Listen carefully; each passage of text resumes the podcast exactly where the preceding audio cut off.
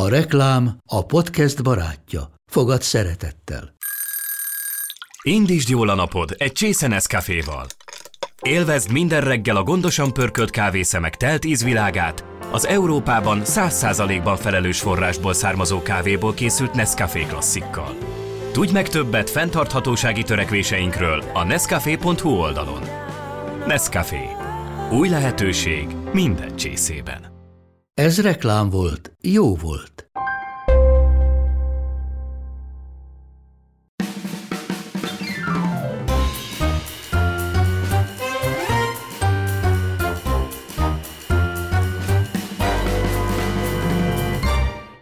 Üdvözöljük a Sunday Branch hallgatóit, én Kitzinger Szonya vagyok, illusztris vendégem pedig Lakatos Márk. Vidám vasárnapot. Ó, oh, de stílusos. Kezdjük a bevet kérdésemmel, amit általában az emberek elfelejtenek mostanában megkérdezni, hogy vagy? Nagyon jól vagyok, kérlek szépen, köszönöm kérdésedet.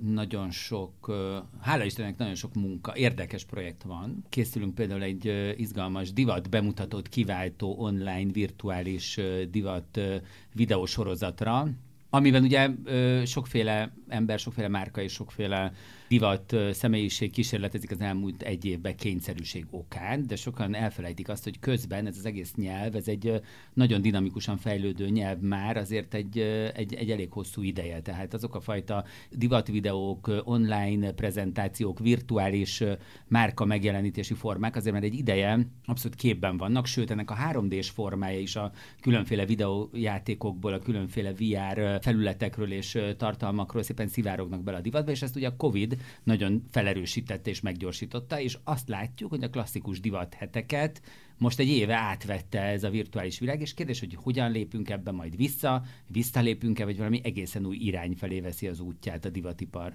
Jó, de egyébként a földi halandó így csak videókon látta, hogy a kifutókon vonaglanak a bombázók. Hát ezt akarom mondani, hogy amúgy a divat bemutatók világa az az mindig is egy mediatizált világ volt, onnantól kezdve, hogy az Avenue Montaigne után máshol is elkezdtek tévére, tévékamerára, vagy fotós, vagy, vagy fotókamerákkal rögzíteni bemutatókat. Ráadásul ugye a 20. század végére ez kifejezetten egy mediatizált műfaj lett, aztán social mediatizált műfaj lett, aztán egy streamelt műfaj lett, tehát gyakorlatilag túl sok minden nem történik, csak annyi, hogy mondjuk a Lady Gagának meg a Nicki Minajnak nem kell repkednie, mint egy idióta tízezer kilométert egyik napról a másikra New Yorkba, Párizsba, hanem elküldik nekik a szép ruhákat, kifizetik nekik a rohadás sok pénzt, hogy azt vegyék föl, és fölveszik a saját kis selfie-jükkel, selfie kamerájukkal, csinálnak egy fotót, azért megkapják a lóvét, azt kiteszik a követőknek, azok nagyon örülnek, és veszik ugyanúgy a ruhákat. Tehát végül is, ha belegondolunk, gondolunk, akkor egy fenntarthatóbb rendszer is kialakítható ebből az óriási cirkuszból. Tehát akkor te sem sajnálod, hogy nem vagy ott az első sorban. De nagyon sajnálom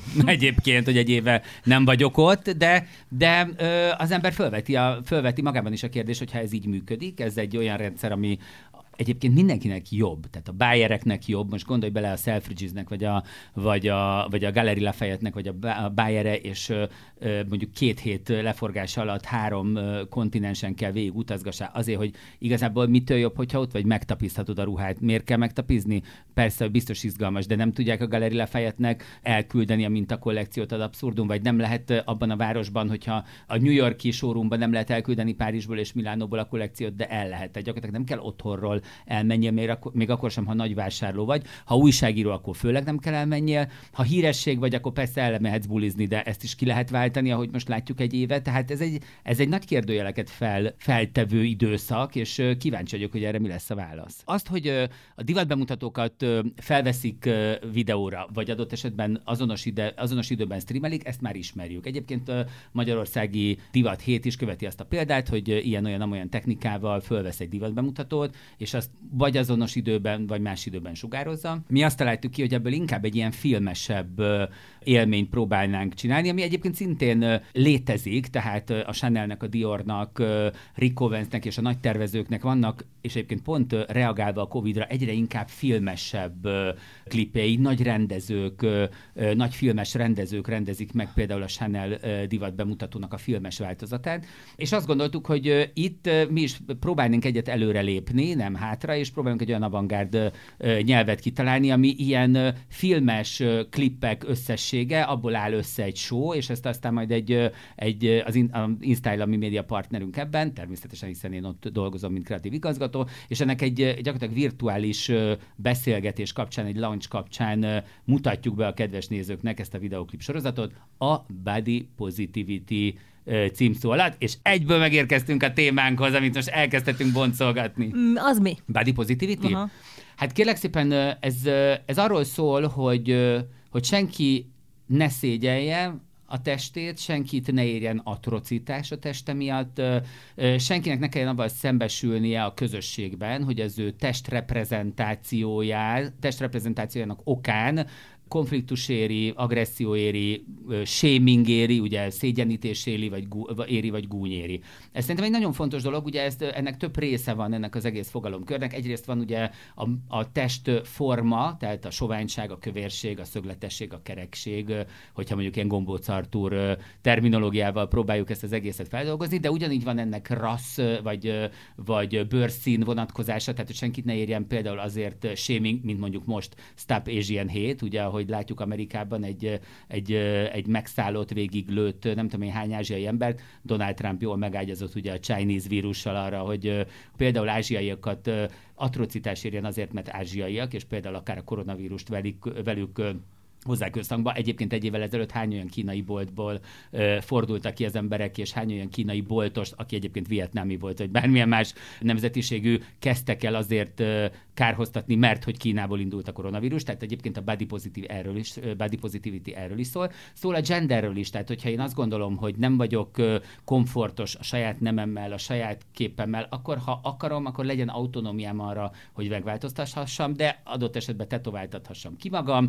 vagy egyáltalán felnőttként és autonóm módon kezelhessem én a testemet, rendelkezhessek én a testemről, hordhassak lányruhát fiúként, fiúruhát lányként, fiús vagy lányos hajviseletet, tehát azért, mert egy lánynak kopasz a haja, azért szintén ne érje atrocitás. Pont most olvastam egy nagyon szép üzenetet, ami arról szólt, hogy az konkrétan a haj stílusokról Szólt, hogy a hajstílus az, az sem nem mutat társadalmi akciót, nem mutat viselkedést, nem mutat bőrszint és nem mutat nemet. Tehát az volt a, az volt a mondatnak a vége, hogy hagyjuk meg mindenkinek a jogát arra, hogy úgy lépjen a közösségbe a testével a többiek elé, ahogy akar, és ö, mellőzzük a teljesen nevetséges ö, judgmentet, ítéletet. És ez azért érdekes, hogy, ö, hogy, hogy erről beszélünk, mert ugye én itt az Indexen ö, azért elég sok politikusnak a külsejét kritizáltam, vagy ö, elemeztem, és ugye ez nagyon sok emberben felvetette a kérdést, hogy vajon ez egy shaming-e, tehát az egy dolog, hogy voltak, akik teljesen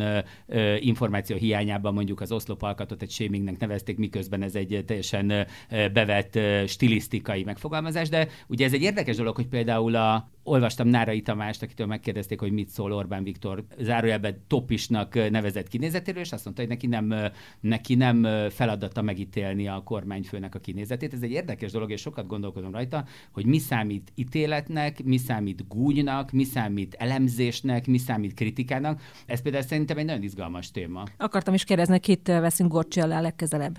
Ugye volt Müller Cecilia, volt Dóra. Én azt gondolom, hogy, hogy bárkinek az öltözködését lehet elemezni, és szerintem fontos is egyébként.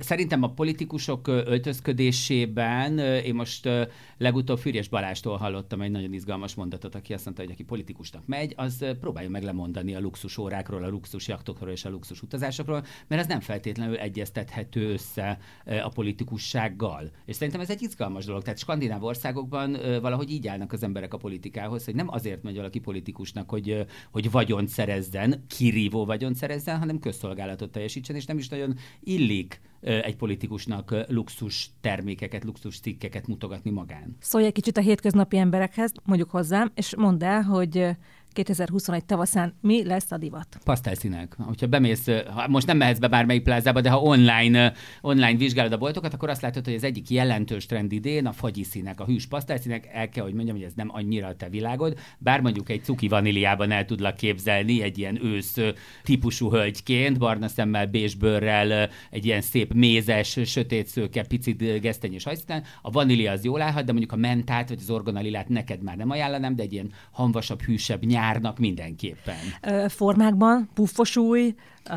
azt látjuk, hogy sok minden megy, ugye például a balonkabátok, az izgalmas balonkabátok, pont a H&M jött ki most ugye Simon Rosának a kollaborációjával egy ilyen elképesztő pufosú, és kicsit kutűr vonalú trenchcoattal, balonkabáttal, ez mindenképpen megy, de ha körbenézel, akkor azt látod, hogy még mindig a maxi ruhák, picit ugye nyáron mindig előtérbe kerül egy kicsit a safari, egy kicsit a folk, hiszen a lesült, lebarnult bőrszínhez nagyon jól működnek ezek a dolgok. A nyaralásokhoz, amik idén nyáron lehet, hogy csak a balatoni folklort fogják megengedni, és nem az exotikusat. Egyébként mindig tök jól pasztol a kicsit etnós, kicsit bohósik, kicsit folkos vonal, azt tuti. Tudod, mit vettem észre? Azt, hogy a Diana hercegnő öltözete, ezt totálisan jön vissza. Tudod, ezek a nagy 80-as galléros... évek, persze, 80-as, 90-es évek. De ez valószínűleg a Korona című sorozatnak is a, a hatása. Elképesztő szettek vannak abban. Hát a 80-as évek az egy elképesztő korszak volt. Tehát azért ugye a 80-as évek hidegháborújából kiinduló szuperhős korszak, tudod, ugye a Highlander és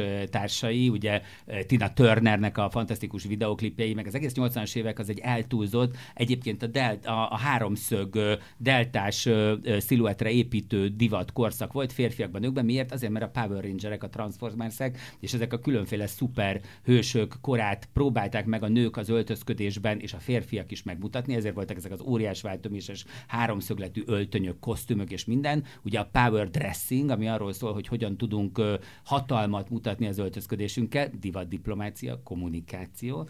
Ez megmutatkozott a 80-as években, és hogyha megnézed, akkor a dinasztia sorozat, a Dallas, az mind mindenről szólt. Kinek van nagyobb töke, akkor is, ha nő, akkor is a férfi. Férfiak mit vegyenek föl? Ugye az előbb a, inkább a nők tavaszi trendjeit foglaltad össze, a férfiaknál mi lesz a menő? Hát általában a színek azok most már eléggé kiegyenlítetten működnek hölgyek és urak között is, ugye most már nem ciki rózsaszint hordani komoly férfinak sem, tehát ez a, ezek a fajta trendek, ami ugye Ken Baba és Barbie Baba színek voltak még néhány évtizeddel ezelőtt, ezek azért szépen felpuhultak, és ez, ez érdekes, hogy ez a történelemben változik, tehát, és ismétlődik, tehát hogyha mondjuk a veszedelmes viszonyok korára gondolunk, a 18. század végére, a rokokóra, akkor azt láthatjuk, hogy volt már olyan időszak, amikor a férfiak cukorka színekben és fagyi színekben járkáltak a tehetősebbje, és most is ugye egy-két, mondjuk egy 20. század elejé ilyen, ilyen macsétával borotválkozó izzathónajú kavboly férfi, de után azért a metroszexualitás és,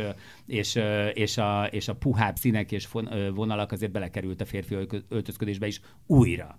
Ezzel azt, azt lehet mondani, hogy tényleg az, hogy mit nevezünk férfiasnak, nőiesnek az öltözködésben. Ugye erről születnek könyvek, jobbak, rosszabbak, itthon Magyarországon is elhiszük ezt a baromságot, hogy, van-e, hogy nincs rövidújú ing, csak azért, mert valami fajta, valami fajta öltözködési kódrendszer szerint azt nem szabad fölvenni, de másik rend, kódrendszer szerint meg föl szabad venni. Ki az igazi férfi, ki az igazi nő, tehát ezek a, ezek a politika és egyéb más érdekek által meghatározott szerepek, ezek szerintem nem lenne rossz, hogy kicsit eltűnnének. A fiatalabb generáció körében el is tűnik. Tehát ha megnézed Billy Eilish, Harry Styles, és azok, akik aratnak majdnem, hogy crossdressingben a nagy diátadókon, azoknak a, a, a Z-generációs rajongó tábora már sokkal, sokkal nyitottabban közeledik ez a kérdéskörhöz. Beszéljünk a fast fashionről, ahonnan azért a lakosság vásárol. Ugye az Indexen írtunk arról, hogy pár ilyen ikonikus bolt már lehúzta a rolót. Mi lesz velük? Hát nézd, nem csak a fast fashion boltok húzzák le a rolót, hanem ugye a vendéglátóipari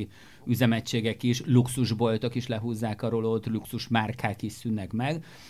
Alapvetően az van, hogy, hogy szerintem teljesen természetellenes folyamat az, hogy egyre több, egyre nagyobb négyzetméterű, hatalmas giga üzletbe sétálnak az emberek, miközben otthon online is megrendelhetnek, megvásárolhatnak egy csomó mindent. Persze van a shoppingnak, ugye Pretty Woman és egyéb filmekből is ismerjük, van egy, egy egy, egy nagyon nagy varázsa. A a, gyakorlatilag a pláza kultúrának van egy olyan, ö, olyan fajta ö, szabadidős program része, ami, ami, ami nagyon sok családban, nem, ö, nagyon sok helyen átvette ö, a más típusú programok elől a, a főszerepet, de valószínűleg ez is változik. Tehát ö, azért itt most egy nagy gazdasági válságban vagyunk, meg az előtt vagyunk még, tehát az, hogy a kereskedelem, az, hogy egy csomó minden megváltozik, és tűnnek el boltok, éttermek, szolgáltatások, közben egy csomó tőke halmozódik fel egy-egy kézben, eredet eredeti módon, ahogy ez régen is megvolt, átalakulnak a vásárlási szokásaink, az utazási szokásaink. Ez, egy, ez, ez mindenképpen egy, egy olyan dolog, amivel szembesülni kell. Hát ami aki nem tud működni, az, az sajnos bezár. Mi is bezártuk a Hold utcai piacot, bár nem önszántunkból, hanem a piac zárt be, és nem is fog újra nyitni, azt mondta a vagyonkezelő, aztán majd meglátjuk. A lakatos hogy... műhelyről beszélsz? Igen, a lakatos műhelyről beszélünk. Természetesen a bezárásokkal mi is bezártunk, mert egyszer csak azt mondta a piac, hogy ne is gondoljunk arra, hogy újra fog, fogunk nyitni, mert a piac nem nyílik újra, vagy biztos valami más más rendszerben, más tulajdonossal egyszer csak megnyílik. Tehát a koronavírus vesztesének érzed magad? Nem, én nem érzem magam vesztesnek egyáltalán. Átalakult az én életem is, az én munkáim is átalakultak, természetesen a szokásaim is, és a napi rutinom is. Én, én azt gondolom, hogy nekem egyébként a koronavírus nagyon sok lehetőséget adott. Például például ö, ö, magamba fordulásra, belső, ö, belső munkákra, ö, egyébként utazásra is, egyébként munkára is, egyébként még néha ö, arra is, hogy, ö, hogy, hogy találkozzak barátokkal, persze tíz fő alatt, tehát hogy ö, hogy, hogy szerintem ez a, ez a helyzet bármennyire is tragikus sok ember és család életében, ahol életeket vesztettek el, de azért nagyon nagy lehetőség arra, hogy az ember saját magával legyen, ha csak nem él összezárva mondjuk egy családban úgy, hogy, hogy nem bírják egymást elviselni, mert erről is hallunk, meg ilyenről is van sok példa, de aki megteheti, és egyedül tud lenni magával, az, az mindenképpen egy nagyon jó lehetőség. Jól olvastam az Indexen, hogy oltott személy vagy? Be vagy, be vagy oltva? Én megkaptam az első oltást, igen, a kínai vakcinából, és bolondok napján fogom megkapni a másodikat. Ez bármit is jelentsen. Figyelj, mi ezért kb. egy idősek vagyunk, hogy lehet, hogy te már be vagy oltva. Kérlek szépen arra tudom, vagy azt tudom neked mondani, hogy nálunk a reggeliben ben volt Svábi András, aki elmesélte azt a történetet, hogy ő fölhívta a házi orvosát, és azt mondta, hogy ha van olyan mert ugye egy csomó vakcina nem tartható el sokáig, egy, egy, egy csomó vakcinával szemben az embereknek ellenérzéseik vannak, és félnek tőlük. Tehát ő azt mondta, és ő úgy oltakozott be, hogy ezt a szép szót használjuk, hogy szólt a házi orvosának, hogyha van olyan ö, ö, oltóanyag, amiért nem jelentkezik a kedves tulajdonos, aki a listán szerepel, és, ö, és azt meg tudja kapni, akkor szívesen megy. És meg is kapta, Úgyhogy én azt gondoltam, hogy ez ugyanígy fogok szólni az, az, a házi orvosomnak, és mivel a kínai vakcinát sok olyan ember, akinek ki van írva, és aki, akinek a regisztrációs listán azt indikálják, nem fogadja el, és azt mondja, hogy inkább ő vár, azt nem tudni, hogy mire, vagy kire, vagy hogy, de azt mondja, hogy vár, ezért nála is maradt olyan kínai oltóanyag, amit, amit nem tudott annak beadni, aki a listán volt, és azt mondta, hogy ha akarom, akkor beoltatom akkor... magam, és én azt gondoltam, hogy akarom, és beoltatom magam, mert azt hiszem, hogy ahogy mi az RTL klubban abszolút oltás párti kampányban vagyunk benne, és azt gondolom, hogy tényleg minél hamarabb, minél több ember megkapja, annál hamarabb nyithatunk ki minden szép szinten. Én azt gondoltam, hogy ezt vállalom, sőt meg is mutatom az embereknek, mert azt gondolom, hogy minél többen oltatják be magukat, az biztos, hogy jó. Milyen érzések fogtak el utána? Ö, hát olyan volt, mint egy fantasztikus utazás, egy repülés. Egy, Kín- Kínába. Kínába, igen, de ne vérszárnyon, nem, nem, nem, nem. Ö, nem lázasodtam be, ö, nem volt hőemelkedésem sem, viszont ö, egy két-három napig azért, mint az őszi légy, így ö, kóvályogtam, rossz közérzetem volt, egy napot végig aludtam, stb. Úgyhogy, úgyhogy azért meg, meg, megnyomott egy picit, azt hogy mondjam. Uh-huh.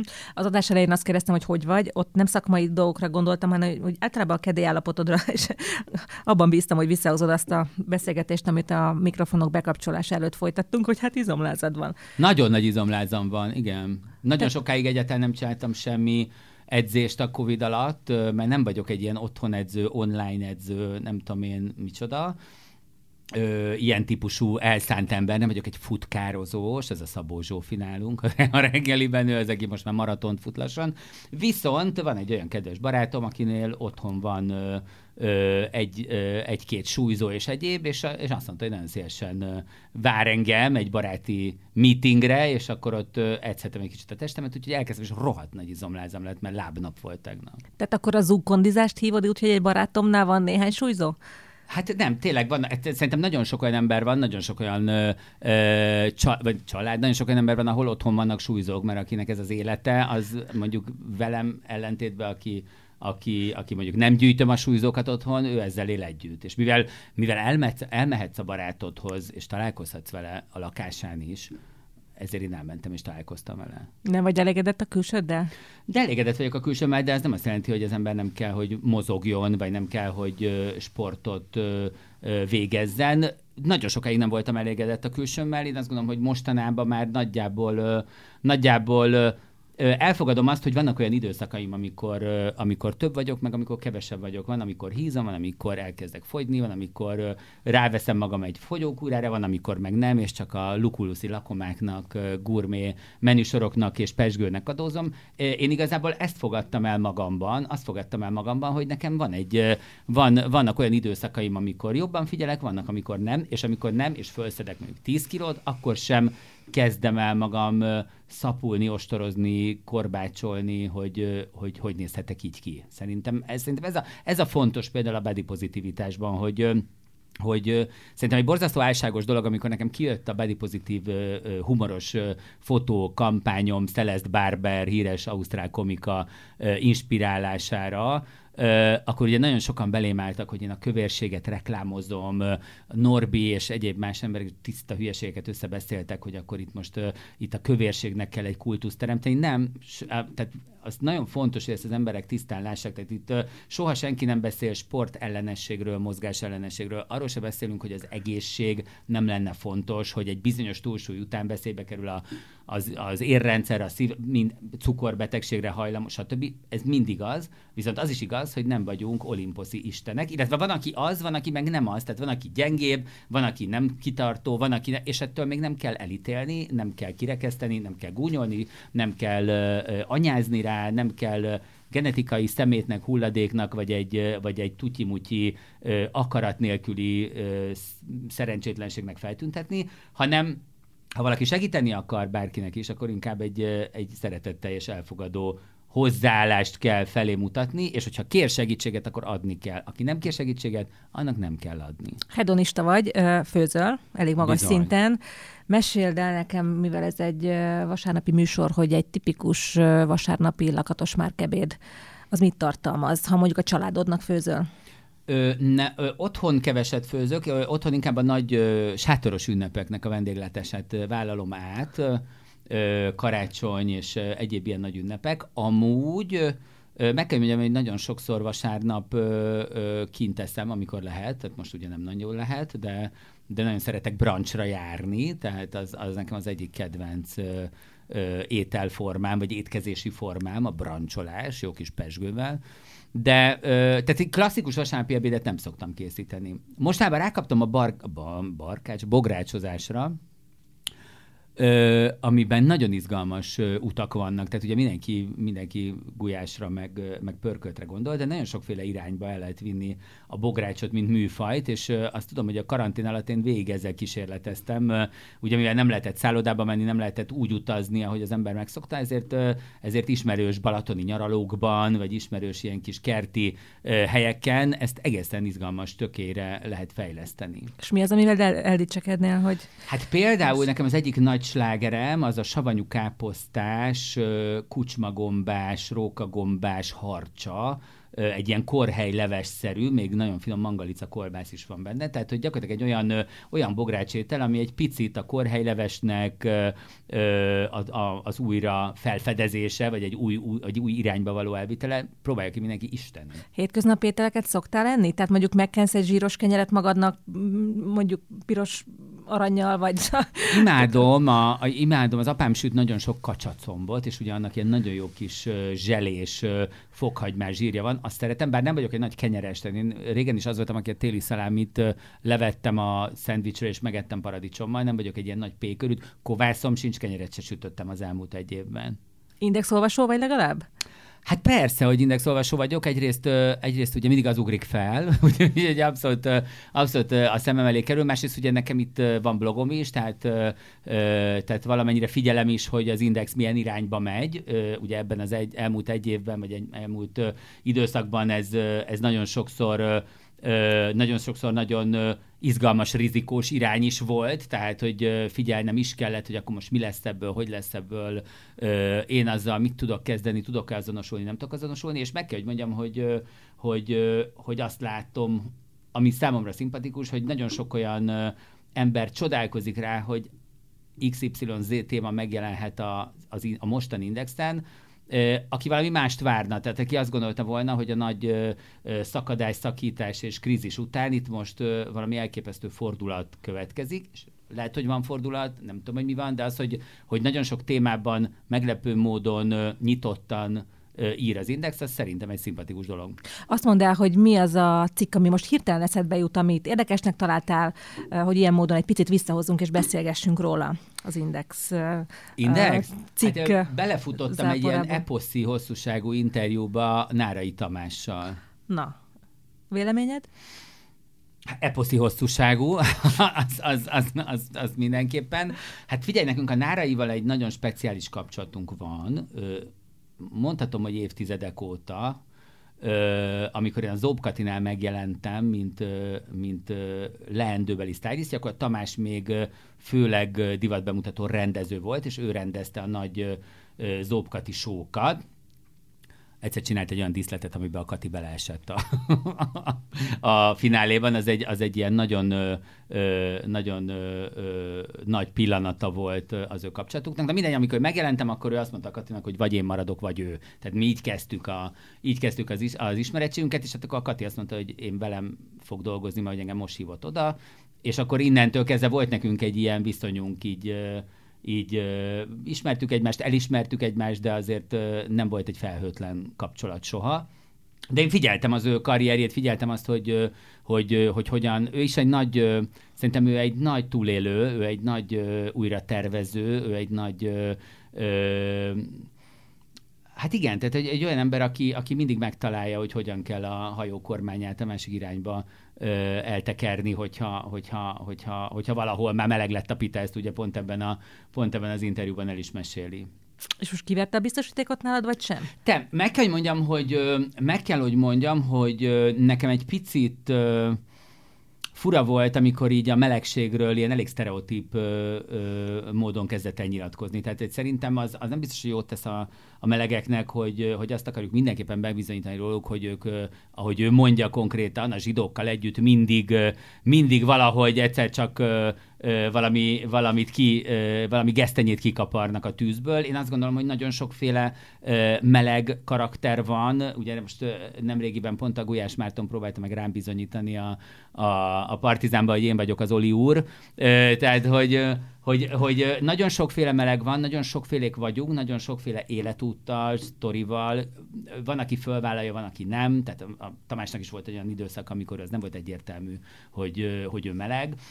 Ö, és ez, én ezért senkit nem ítélek el, mert amekkora nyomás van a társamban ezzel az egész kérdéssel kapcsolatban, én tökéletesen meg tudom érteni, ha valaki egész életében nem képes meglépni azt a lépést, hogy ő ezt a szerettei, a rokonai, a munkatársai bárki előtt felvállalja, tehát én ezért senkit nem kövezek meg. De lényeg az, hogy azt mondani, hogy a melegek azok mindig egy ilyen, ilyen, ilyen ügyes, jól szituált, gazdag, tehetséges emberek, akik a showbizniszben mindig előnyomulnak, és, és nem látunk útépítő munkásokat és utcaseprőket melegek között, szerintem ez egy nagyon torsz kép, és egy nagyon sztereotíp kép, és szerintem ez egyáltalán nem jó, hogyha, hogyha ezt próbáljuk meg a melegekről elhitetni, hiszen mindenféle ember él közöttünk, aki meleg, és mindenféle munkával, mindenféle családmodellel, életpályával, stb. Ez nekem meg kell, hogy mondjam, egy kicsit furának tűnt, mint ahogy az is furának tűnt, és leegyszerűsítőnek, és, és, és kicsit sematikusnak, ahogy a, a mostani divattervezőkről beszél Nárai Tamás, a nagyöreg, és, és gyakorlatilag elmagyarázza azt, hogy, hogy régen, akkor, akkor még fiam tudtak tervezni az emberek, akkor még nem esett ki a ceruza a kezükbe, és be tudtak varni egy, egy, egy, egy, egy kagylóvállart. Hát ez nekem egy kicsit olyan, megint csak egy ilyen, egy, egy, ilyen, egy ilyen nagyon hangzatos bombó, de azért szerintem ennél sokkal differenciáltabb ez a kérdés. A Gulyás Mártonnak sikerült rád bizonyítania, hogy Oli típus vagy? Igazából, igazából neki az volt a koncepciója, hogy én, hogy én abból csináltam karriert, hogy meleg vagyok. Ami, ami hát egy érdekes dolog, tehát, hogy, hogy ezt többször is elmondta, többször is föltett ezt a kérdést. Én nem, tehát én azt gondoltam, hogy, hogy nem kezdem el mesélni neki azt, hogy mit csináltam az elmúlt húsz évben, hiszen ő a riporter, neki kell fölkészülni abból, hogy, hogy nekem milyen munkáim vannak, hogyha ő ezt így érzi, így érzi. Viszont az, amikor ezért számon kért, hogy miért nem vagyok emiatt, ha már a melegségemből csináltam karriert, egy nagyobb melegjogi aktivista, azt meg nem igazán tudtam hova tenni ezt a, ezt a fajta felelősségre vonást, mert én azt gondolom, hogy, hogy hagyjuk meg mindenkinek a szabadságát arra, hogy úgy, olyan stílusban és olyan problémákat képviseljen, ami az ő értékítéletével, lelkismeretével összefügg. Mi a véleményed a Megán botrányról? Az interjúról és egyáltalán a... What? What? Na, ne csináld, Oprah interjú. Hát what? Az, az, az, what? Hát az, hogy az Oprah Winfrey megint megcsinálta magának a következőre egyrészt a 7 millió dollárt, mert azt hogy azt a lóvét azt ő kapta, és másrészt ugye megint egy olyan mémet, amivel megint mindenki a, a a jóboszorkányról beszél, és igazából már nem is nagyon érdekli. Hát a Harry senkit nem érdekel szegényt, de Megán is már csak igazából az ópera ö, árnyékában, és az ópera, mint ilyen, ilyen marionett bábmozgató ö, figurájaként ö, került ki ebből az egész interjúból. Oprah Winfrey egy, egy média történeti fantasztikus zseni. Mi lesz ezzel a párossal? Mi lesz a párossal? Hát ott, na, látod például, hogyha, hogyha páron belüli szerepekről beszélünk, akkor ér, hát nem tudom, legalábbis ott biztos, hogy nem a klasszikus gender szerepek vannak leosztva ebben a párban, én úgy érzem. Mire gondolsz? Hát nem, nem tudom, biztos, hogy, a, a, hogy, hát biztos, hogy az apa férfi, anya nő, mert, mert ez, a, ez a kis Archie esetében így valószínűleg bizonyítható, de én nem tudom, nekem, hát nagyon, nagyon látványos volt ez az interjú, ahogy a két, uh, ahogy a két uh, uh, óriás energiájú nő megvitatta a királyi család életét, miközben a királyi család tagja ott ült, kicsit legyűrt zokniban, és, uh, és egy fél óra után kapott szót. Annyit mondjál, hogy a, az outfit megfelelő volt? Már kié? Hát ezek a dress kódok, ahogy szoktad mondani, ezek az üzenetek, amiket ugye ruhával üzennek ezek a celebritások. Jól voltak-e felöltözve magyarul? Erőt sugárzott-e a Megán? Szerintem igen, szerintem nem, nem volt ebben probléma. Ugye a király, az angol királyi családnak ez a nagy mániája, hogy a ruhájával üzenget állandóan. Ugye ezt, uh-huh. ezt a jó édes Erzsi mama ezt nagyon jól tudja, és ezt, ezt fantasztikusan, fantasztikusan részletekbe menően, cizeláltan tudja csinálni. Egyébként ugye Katalin hercegnő, a másik nagy diplomata. Szerintem, szerintem a Megán azért nem annyira nem annyira tartja ezt fontosnak. Uh-huh. Jó, jön a villámkérdések szekció. Na, mit, olyan is van? Van, mit olvasol? Mit olvasok? Kérlek szépen, jelen pillanatban Hevesi Kriszta Szexuálpszichológia című könyvét kezdem el. Nemrég fejeztem be az én drága kolléganőm Peller Mariannak a spirituális regényét, illetve mindeközben Trunk Tomi, alias Double T YouTube, Z-generációs youtubernek a Kincugi nevezetű Z-generációs márkakönyvét lapozgatom, és Bihari Ádám stílus főparancsnok Führer stílus kézikönyvét, és ott, ott ezt a penészt, meg ott, ott mérgelődöm, hogy egy, egy, egy igazán tanult és egyébként a szakmájában, a szakmájában profi ember hogy tud egy olyan könyvet leírni, ami nettó egy ilyen férfi hímsoviniszta kiskáté, arról, hogy ha fölöltözöl rövidújú ing nélkül, tehát ha fölveszed a hosszújú inget, és még double monk cipőt is veszel magadra, akkor onnantól kezdve már te egy gentleman vagy. Tehát ez, ez, ez, szerintem ez egy örgyítő, hogy ezt miért kell ezt a dolgot így összekeverni, miért kell így összecsúsztatni, és egyébként ezt egy abszolút jellemző korképnek tartom most a magyar, mai, mai magyar társadalomról, hogy egy-két ilyen hangzatos öltözködési szabályjal, meg egy rozéfröccsel azt gondolja mindenki, hogy egy, egy új gazdag bunkóból gentleman lehet faragni. Nem Ke- lehet. Kedvenc sorozat most, aktuálisan? Kedvenc sorozat, én nekem a, a vezércsel, az, amit imádok, és főleg az árdirekciója és a stylingja miatt, meg hát egy nagy női sztoria, ami nekem mindig a szívem csücske. Mi az a ruhadarab, amit ebbe a szezonban egyáltalán nem vennél föl, biztosan? Pedig menő. Amit nem vennék föl, de menő. Hát ha menő, akkor biztos fölvenném. Megmondom, hogy mit nem szeretek. Ö, ö, mit nem szeretek magam? Nem, nem szeretem az ilyen kis decens pulcsikákat. Tehát, ö, az, az, az nem ordané. Vágyott ruhadarab aktuálisan vágyott ruhadarab. Igazából egy, egy, egy, egy, egy szép méret, méretre készült öltöny, de az én stílusomban. Uh-huh. A legolcsóbb, vagy legkevesebb pénzen vásárolt, de legstílusosabb tárgy. Uh-huh. És most kiderül, hogy Lakatos már öltözködik-e. Egy fekete Fes... legyező egyébként, amit Tanzániából vettem. Jó, a szezon kiegészítője mi lesz nálad? Kerényi Virágnak a Szeged táskája. Lakatos már köszönjük, hogy elfogadtad a meghívást. Köszönöm szépen. A hallgatóktól is elköszönök, köszönjük, hogy velünk tartottak, hogyha tetszett, amit hallgattak a Sunday Branch, tartsanak velünk a közösségi média felületeinken is.